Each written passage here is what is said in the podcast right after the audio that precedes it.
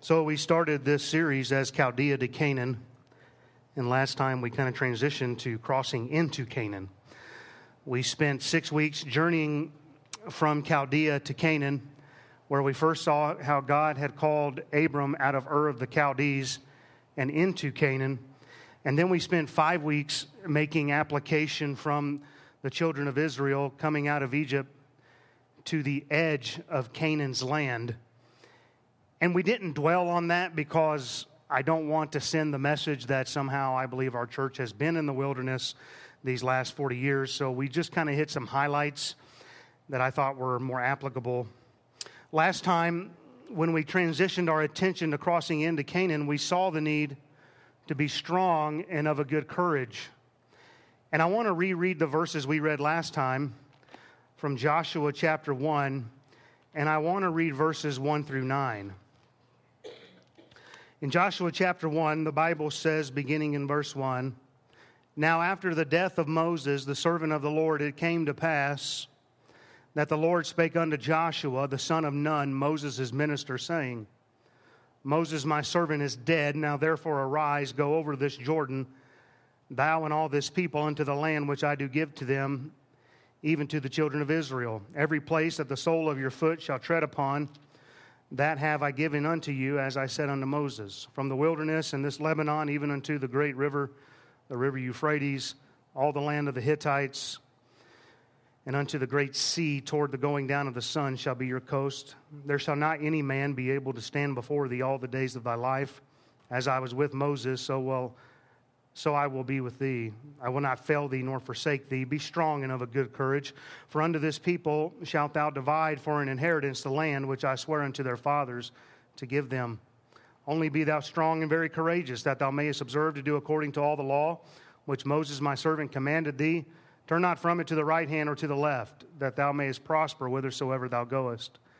This book of the law shall not depart out of, uh, out of thy mouth but thou shalt meditate therein day and night, that thou mayest observe to do according to all that is written therein. For then thou shalt make thy way prosperous, and then thou shalt have good success. Have not I commanded thee, be strong and of a good courage, be not afraid, neither be thou dismayed, for the Lord thy God is with thee, whithersoever thou goest. And so, from last time, why be strong and of a good courage? Because Moses has died. There has now been a transition in leadership, and God does not want his people sidelined whenever someone passes away or there's some kind of a transition that takes place in our lives. Uh, second, we need to be strong and of a good courage because there was a vision that God had for his people to fulfill. It was going to differ from what he had for Moses. Moses was to lead them um, out of Egypt to the edge of Canaan's land, and Joshua was to take them into the land. Two different visions, but both from God. Third, why, were we to be, why are we to be strong and of a good courage? Because we need to lay hold and be steadfast upon the Word of God. It isn't Moses' law, but it's God's law. And fourth, we saw we need to be strong and courageous because there were battles that had to be fought. And we must understand that there will be enemies, and therefore there will be battles. But if we go forward, with God's word, God's man, God's vision, then God will fight our battles for us. And this was the bottom line from last time. Changes will always take place around us. We get uncomfortable with change. But that's life. A lot of you have changed from how you looked when you graduated from high school. Stupid illustration, but trying to lighten the mood. Amen. Changes take place, but God is always the same. And we just need to keep our eyes on God, be strong and of a good courage as we cross over 40 years. So, tonight, as we look at this same set of verses, I want you to notice in verse 2, God says to Joshua, Arise, go over this Jordan. Look what it says there Moses, my servant, is dead. Now therefore, arise, go over this Jordan, thou and all this people, into the land which I do give to them, even to the children of Israel. So get the picture of the children of Israel encamped on the east side of Jordan, looking westward across the river. They can see Canaan's land. They can see their inheritance where the great blessings of God lie. But what good does it do them just looking over at it? There's the blessings of God. I see them. What good does it do? I may be sitting in the living room, look over at the fridge, and think of that sweet nectar of life, sweet tea. And I may think how it's going to bless me. But unless I get up and go get the sweet tea, I don't enjoy it. Now, to be fair, my wife almost always gets me the sweet tea. I know what you're thinking. Because she lives in the kitchen. And that's why I got married. No, I'm just kidding. just kidding. Besides that, if I were to use that illustration, it doesn't fit what I'm talking about. So, um, the children of Israel could not enjoy the blessings of God in the land by looking over at it. In order to enjoy the good of the land, they would have to arise and go get it. Is everybody with me? Arise and go get it. What's interesting to me is the blessings of God were prepared by God, and God was ready to distribute those blessings but God wasn't just going to hand it to them. Now, that's how we want God to be today. God, you're supposed to be my lucky rabbit's foot. And because I asked you, I ought to just receive. But God wasn't just going to hand it to them, they were going to have to get up and put some action. They were going to have to go. And I believe that principle begs the question tonight Are there blessings out there for us that God has prepared, that God is more than willing to give, but He's not just going to hand it to us? We're going to have to get up and go get it. I, wonder. But Joshua, you know, we're pretty comfortable over here. The river's high this time of year, and can't we just stay here? We've already seen that this is exactly what two and a half tribes decided to do Reuben, Gad, and the half tribe of Manasseh. But God has not called us to remain comfortable. Amen. God has called us to arise and go. And here's the deal we have to put action to our profession of faith. James talks at length about this.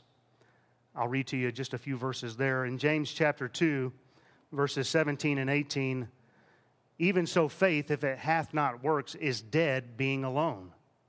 Yea, a man may say, Thou hast faith, and I have works. Show me thy faith without thy works, and I will show thee my faith by my works.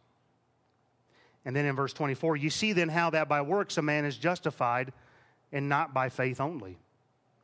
And then in verse 26, for as the body without the spirit is dead, so faith without works is dead also. And we can say all we want that we want God's best and that we want this good land that God has prepared for us. But until we get up and put some motion to our desire to inherit God's best, then it's only going to remain a desire.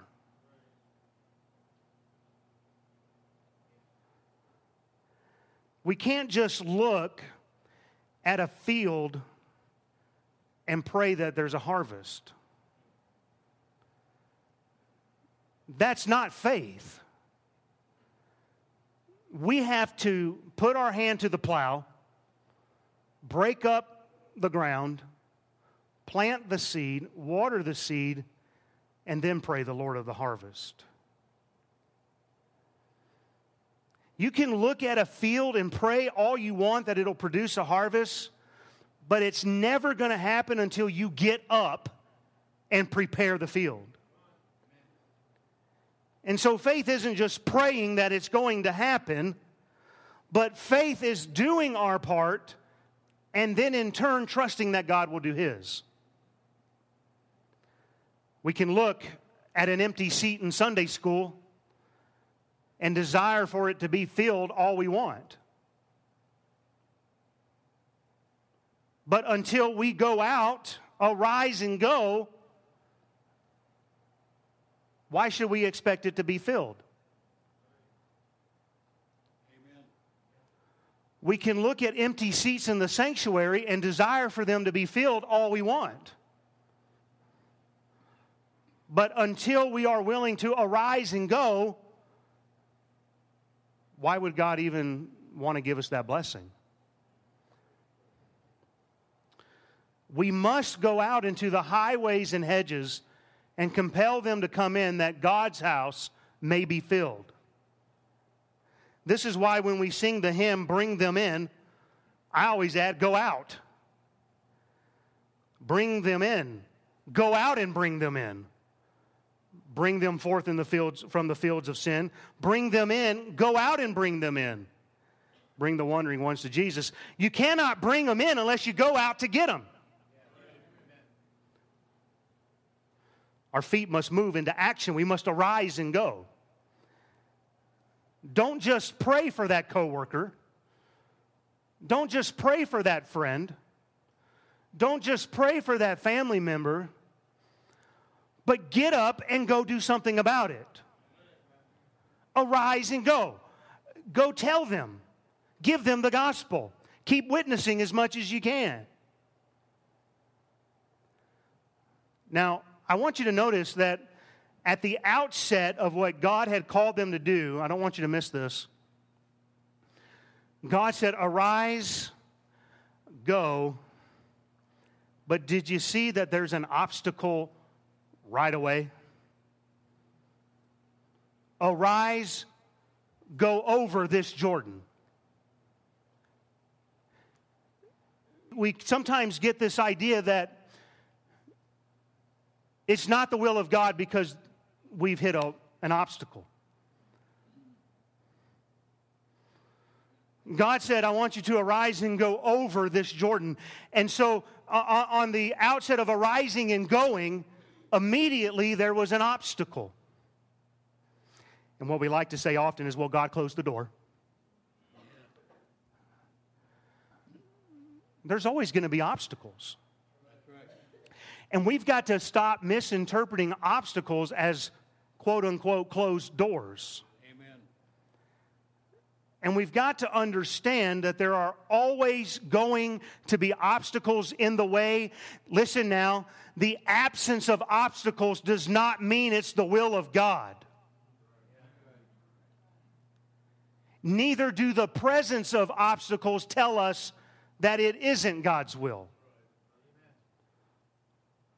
But man, that's how we operate so many times. Well, God didn't close the door, and so I, brought, I bought that $80,000. Uh, the absence of obstacles doesn't mean that it's automatically God's will. And God calls them to arise and go, and the first thing that they're going to get to is an impassable river. Everybody digging this? Joshua, are you sure you heard God right? You know, I don't know if, if God would have led Moses that way.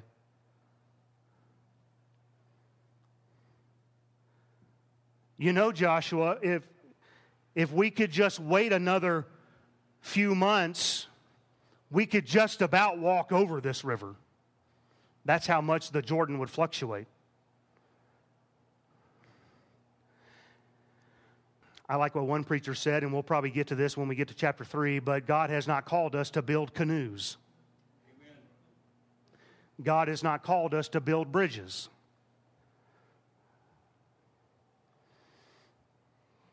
We've been seeing this in our Sunday school series through Haggai that just because there's resistance doesn't mean God doesn't want us to go forward. I wonder how often we hit an obstacle and decide we can't go further because this can't be the will of God. And as we go forward as a church, we can't stop at the first sign of an obstacle. There may be what we see as impassable obstacles from the outset. But if we are obeying God, then God will make a way over it. God told Joshua to take Israel over this Jordan. Lord, how are we going to do that? Let me just get a little bit ahead of myself here in our series. How are we going to do that? Well, you're going to have to have the least bear the Ark of the Covenant, uh, the, the Levites, uh, the priest, bear the Ark of the Covenant, and you're going to have to get right up to the edge of that obstacle before I'm even going to do anything about it. And it wasn't until their feet touched the brim of the water did the waters begin to stay.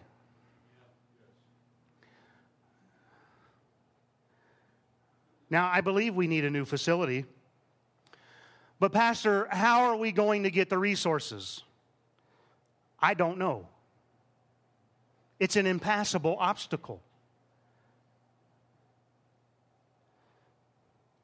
We currently only have just a little over $70,000 in our building fund. That's not going to build a very big square foot church. We probably can't even get the driveway and water and electric out there. It's an obstacle that God must get us over. Aren't you glad God owns the cattle on a thousand hills? He's able. And aren't you glad that God said He would supply all our need? According to His riches and glory by Christ Jesus. He'll supply our needs. And I may be confusing wants for needs right now, but He will supply our needs. We are going to need to up our staff's pay. And I believe we're going to have to add some staff members down the road. That's an obstacle. Either we are not all tithing, or we have maxed out the amount of tithers we can fit in this church.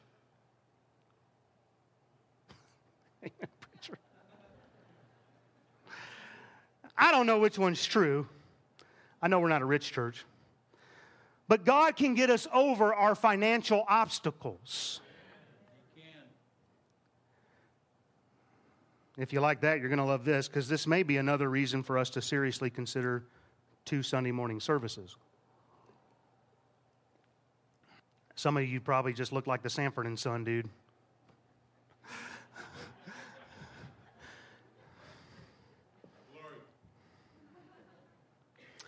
This is the big one. What does he always say? This the...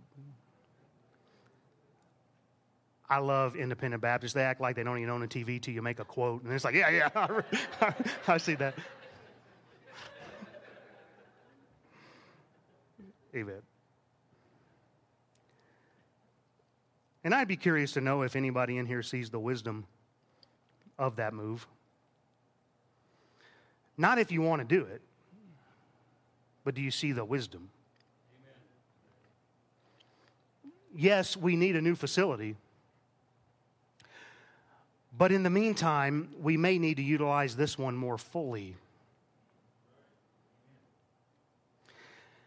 Now, I've got to be honest with you, there are times where I sense God is saying something to this effect. Why do you want me to bless you with a new facility when you're not even doing all you can do in the one that you have?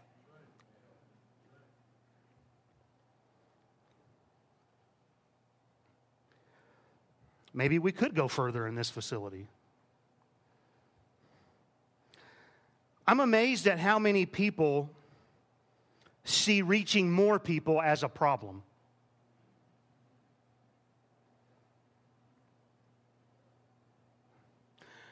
Remember in chapter 2 of the book of Acts, 3,000 souls were added to the church that day.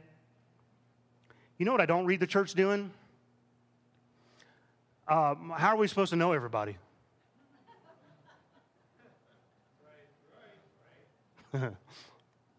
Now, look, I get all that. Please understand. I come from backwoods country churches. I get it. But we don't find them doing that.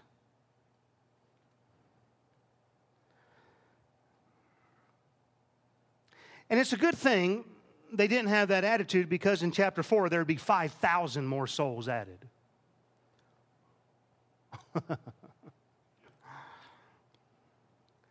8,000 in a short period of time, and I don't believe anybody was saying, How am I going to know so and so?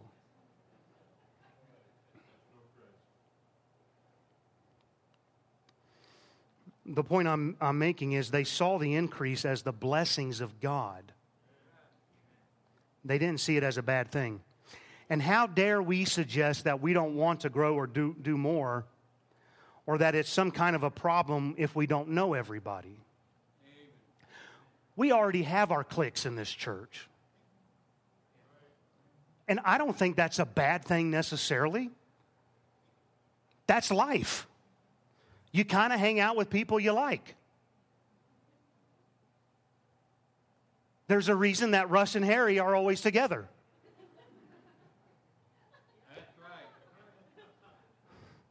I don't know how Harry puts up with it, but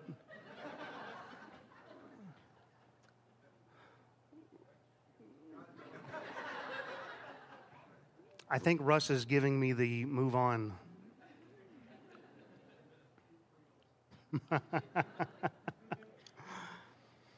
There's not a problem with that. There, there, there tends to be people who like to hunt and fish talk about hunting fish. I was talking to somebody the other day and I said, um, I said, I have nothing in common with Brother Long. Everybody thinks we're these bosom buddies. Uh, I said, he talks about cars, and I just go,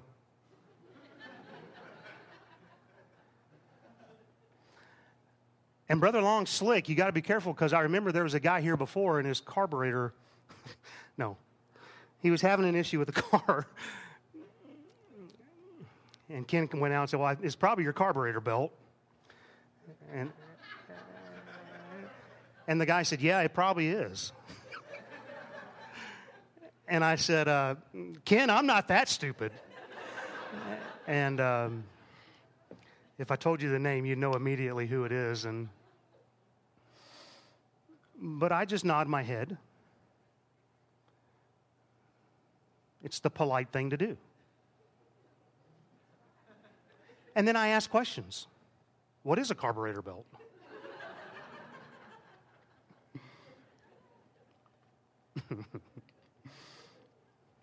we need to go back to the days where dads would punish kids by saying, Take this apart and put it back together in less than a certain amount of time. Here's the carburetor. Anyway, all I'm saying is it's okay if you don't know everybody. I, um, I, have made this statement before. You think you know people now, but you really don't. You, you just really don't. I told the deacons Thursday night I would rather not know them and see them in heaven than not know them and see them go to hell. Let me say that again, not for an amen, but just so you get it, because I said it kind of fast. I would much rather not know them and see them in heaven one day than not know them and see them go to hell.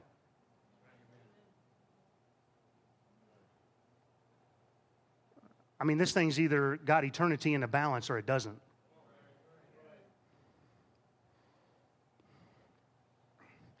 Now, you need to agree with that kind of thinking that we, that we want to reach people. I'm simply saying there's more we can do in this building but we still need to arise and go in the face of seemingly insurmountable obstacles. And it isn't something that I can just do on my own. Notice in verse 2 that it wasn't about Joshua only having the faith to arise and go over Jordan, but God said, Thou and all this people. There was to be a collective move forward of all the people. And I want you to know tonight, I'm not going to be bullheaded about anything. I'm not going to try to force my will. I'll be sensitive to hearts.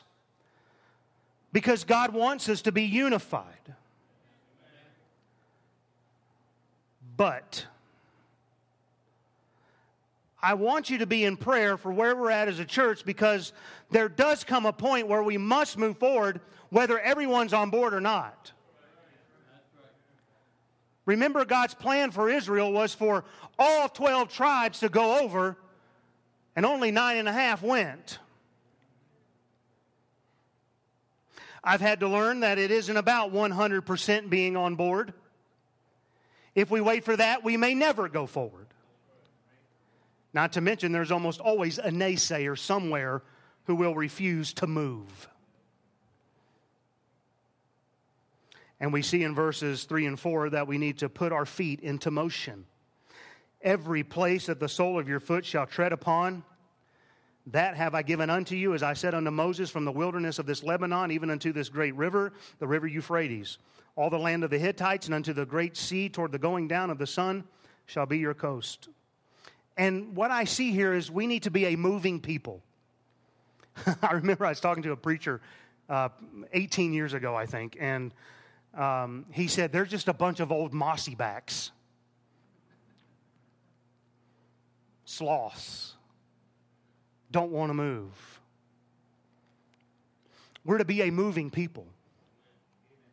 We just can't sit idle and expect to receive and enjoy God's blessings.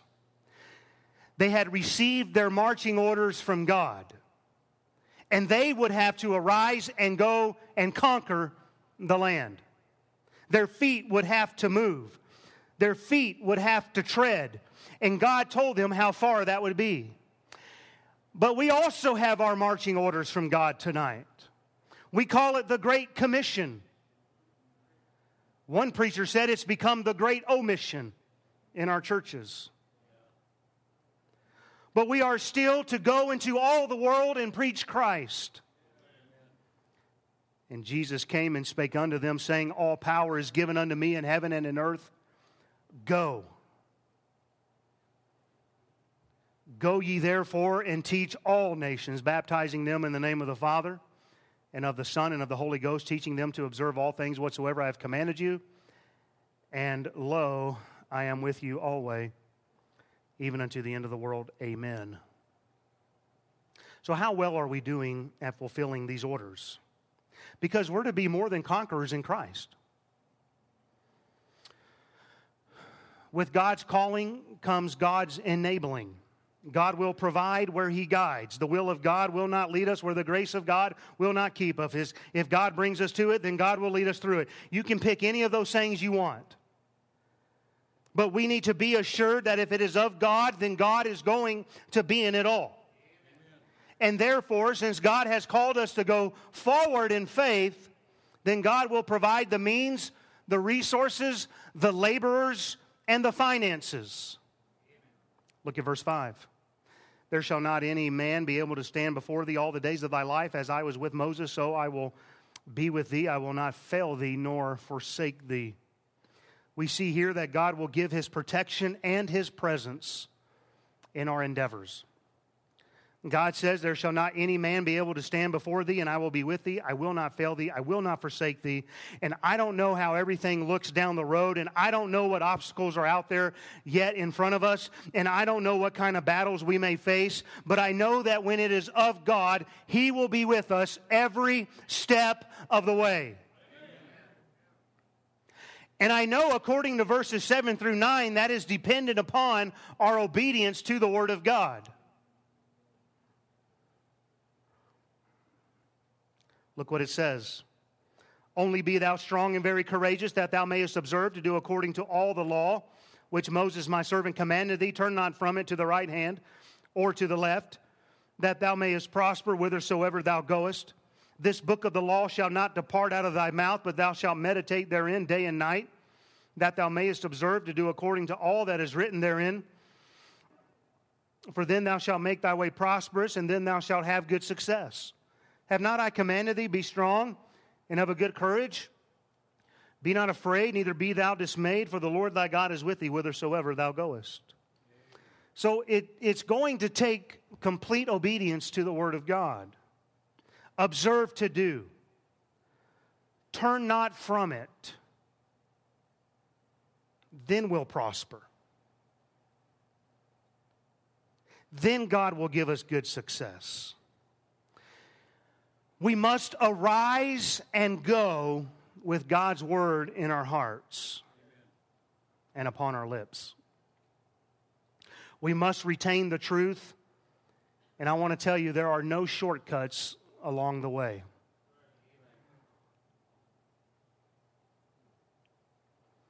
Now, I sense we're at a crossroad at our church.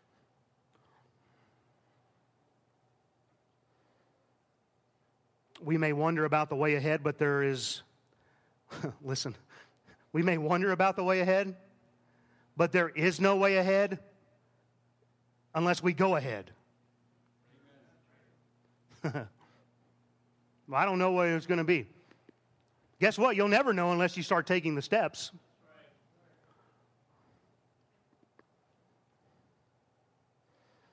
Just because we don't see the way, our God knows the way. God will always give us the grace to go on for His glory. And God has a greater purpose for us. And God has a plan for us to bring Him more glory. And God is still able, and nothing is too hard for God.